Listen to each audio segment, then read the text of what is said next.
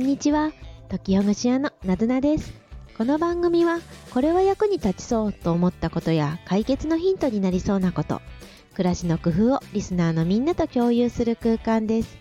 皆さんの工夫や質問をお待ちしてます。はい今日から10月10月1日の朝ですね。皆さんいかがお過ごしでしょうか？はい今日なんですが2023年残り3ヶ月どんなことをしていこう？3つやりたいことを挙げてみようというテーマでお話ししたいと思います。ね早いもので今日から10月ですね。はい。ただ本題の前に少し雑談なんですけれど冬瓜という野菜を使って最近料理をしたのですがその時に大失敗をしてしまいまして その失敗話をしたいと思います。冬瓜という野菜皆さんご存知でしょうか？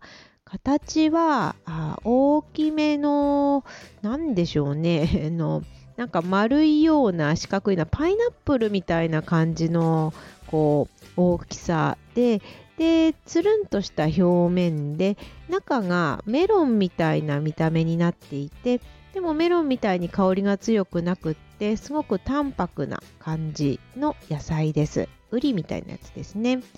それで中の真ん中あたりに綿とか種みたいなものがあるんでその部分をくり抜いて、えー、真ん中ではなくってまた皮でもなくってちょうどその間のあのメロンみたいな部分を食べるっていうような食材です。これが甘辛煮とかそういうだしとか醤油みたいなもので煮ると非常に美味しい。また炒めても美味しいという食材、冬瓜です。冬のウリと書いて冬瓜ですね。で、これなんですけれど、えーと、私が作ったのが豚肉のひき肉を炒めてそして切った冬瓜をさらに絡めてそして甘辛煮をするというようなとっても美味しそうなものでやってみて味も決まっておこれは美味しい。料理が苦手な私の割にはなかなかうまくできたぞと思ったんですね。ところが失敗というのが皮を剥いてなかったんです。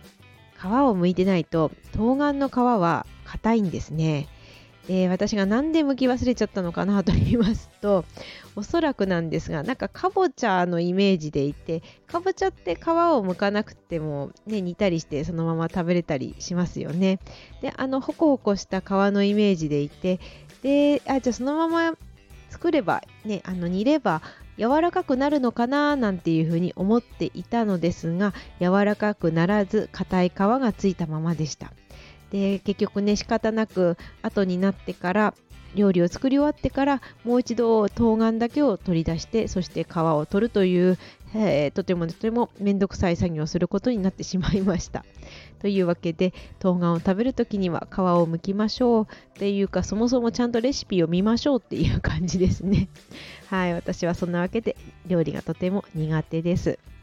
料理以外もね苦手なものはいっぱいありますけれど、まあ、こんな失敗話もございました。はい。で、えー、今日のテーマである10月に入って残り3ヶ月やりたいことを3つほど出してみましょうかねということになります。はい。別にまあ3つじゃなくて1つでも大丈夫なんですけれど、多すぎてしまうと、これはどれもこれも中途半端になってしまったり力が分散してしまうかもしれないので残り3ヶ月90日ちょっとですね。でこれだけはやりたいなとかこれは来年のためにも少しだけでも着手しておきたい少し始めておきたいっていうようなことをまあね10分ぐらい時間をとって考えてもらえるといいかもしれないですね。残り3ヶ月とはいえ12月の後半になってくるともうね日常のことでも忙しいでしょうし年末の準備でも忙しいでしょうから3ヶ月とは言っても、まあ、ほぼほぼ2ヶ月ちょっとっていう感じですかね。そして今年9ヶ月経って今年どんなことができてきただろうっていうことをまずは見るといいかもしれないです。この1月から9月まで自分はどんなことをしてきただろうどんなことができただろうということを見るとできたことももちろんあるでしょうしまだまだやり途中っていうこともあるでしょうしそしてあこれできてなかったなとかあ今だからこそこれやり始めたいな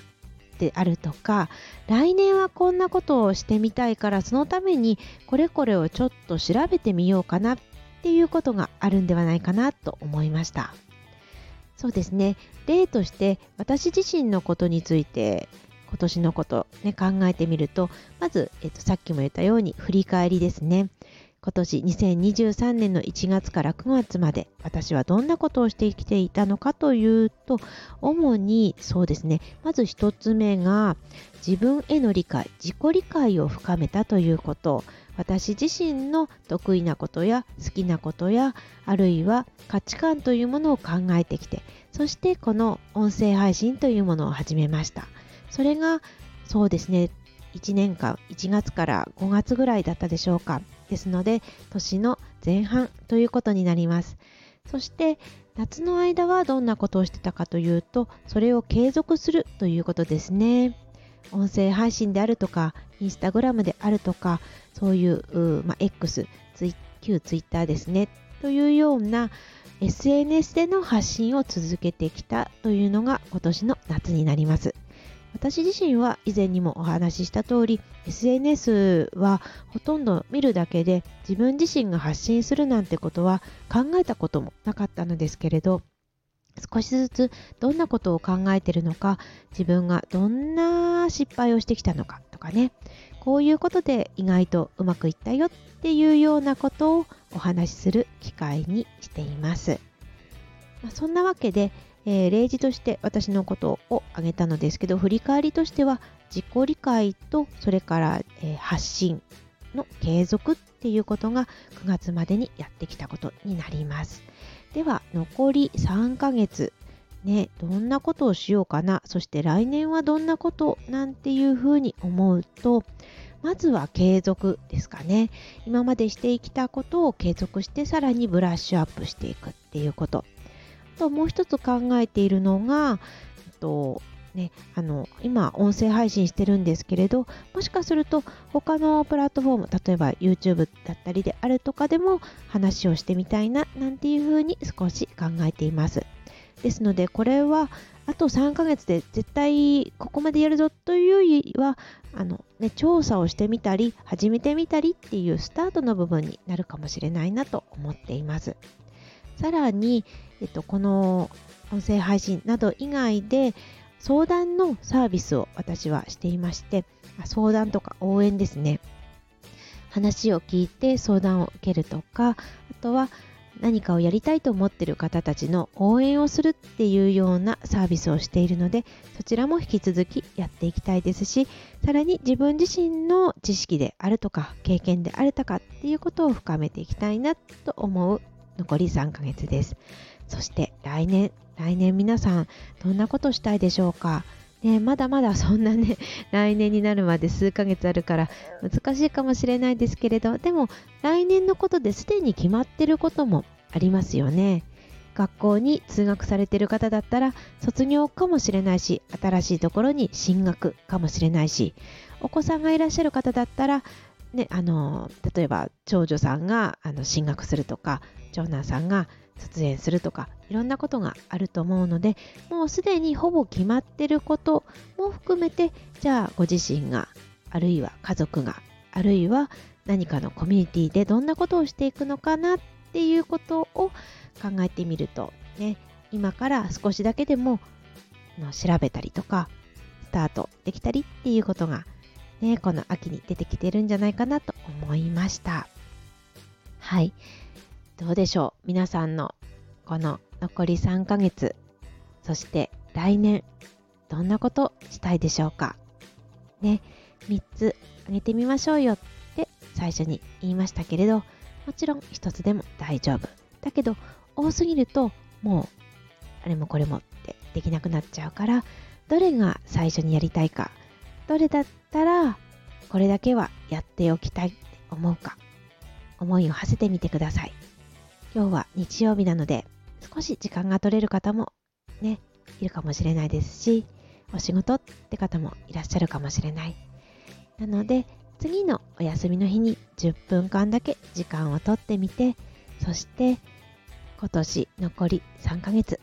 来年2024年どんなことしたいか考えてみてください。というわけで10月1日の日になずなでした。皆さんがこんなことしたいっていうことどうぞの教えてもらえると嬉しいです。それではまたね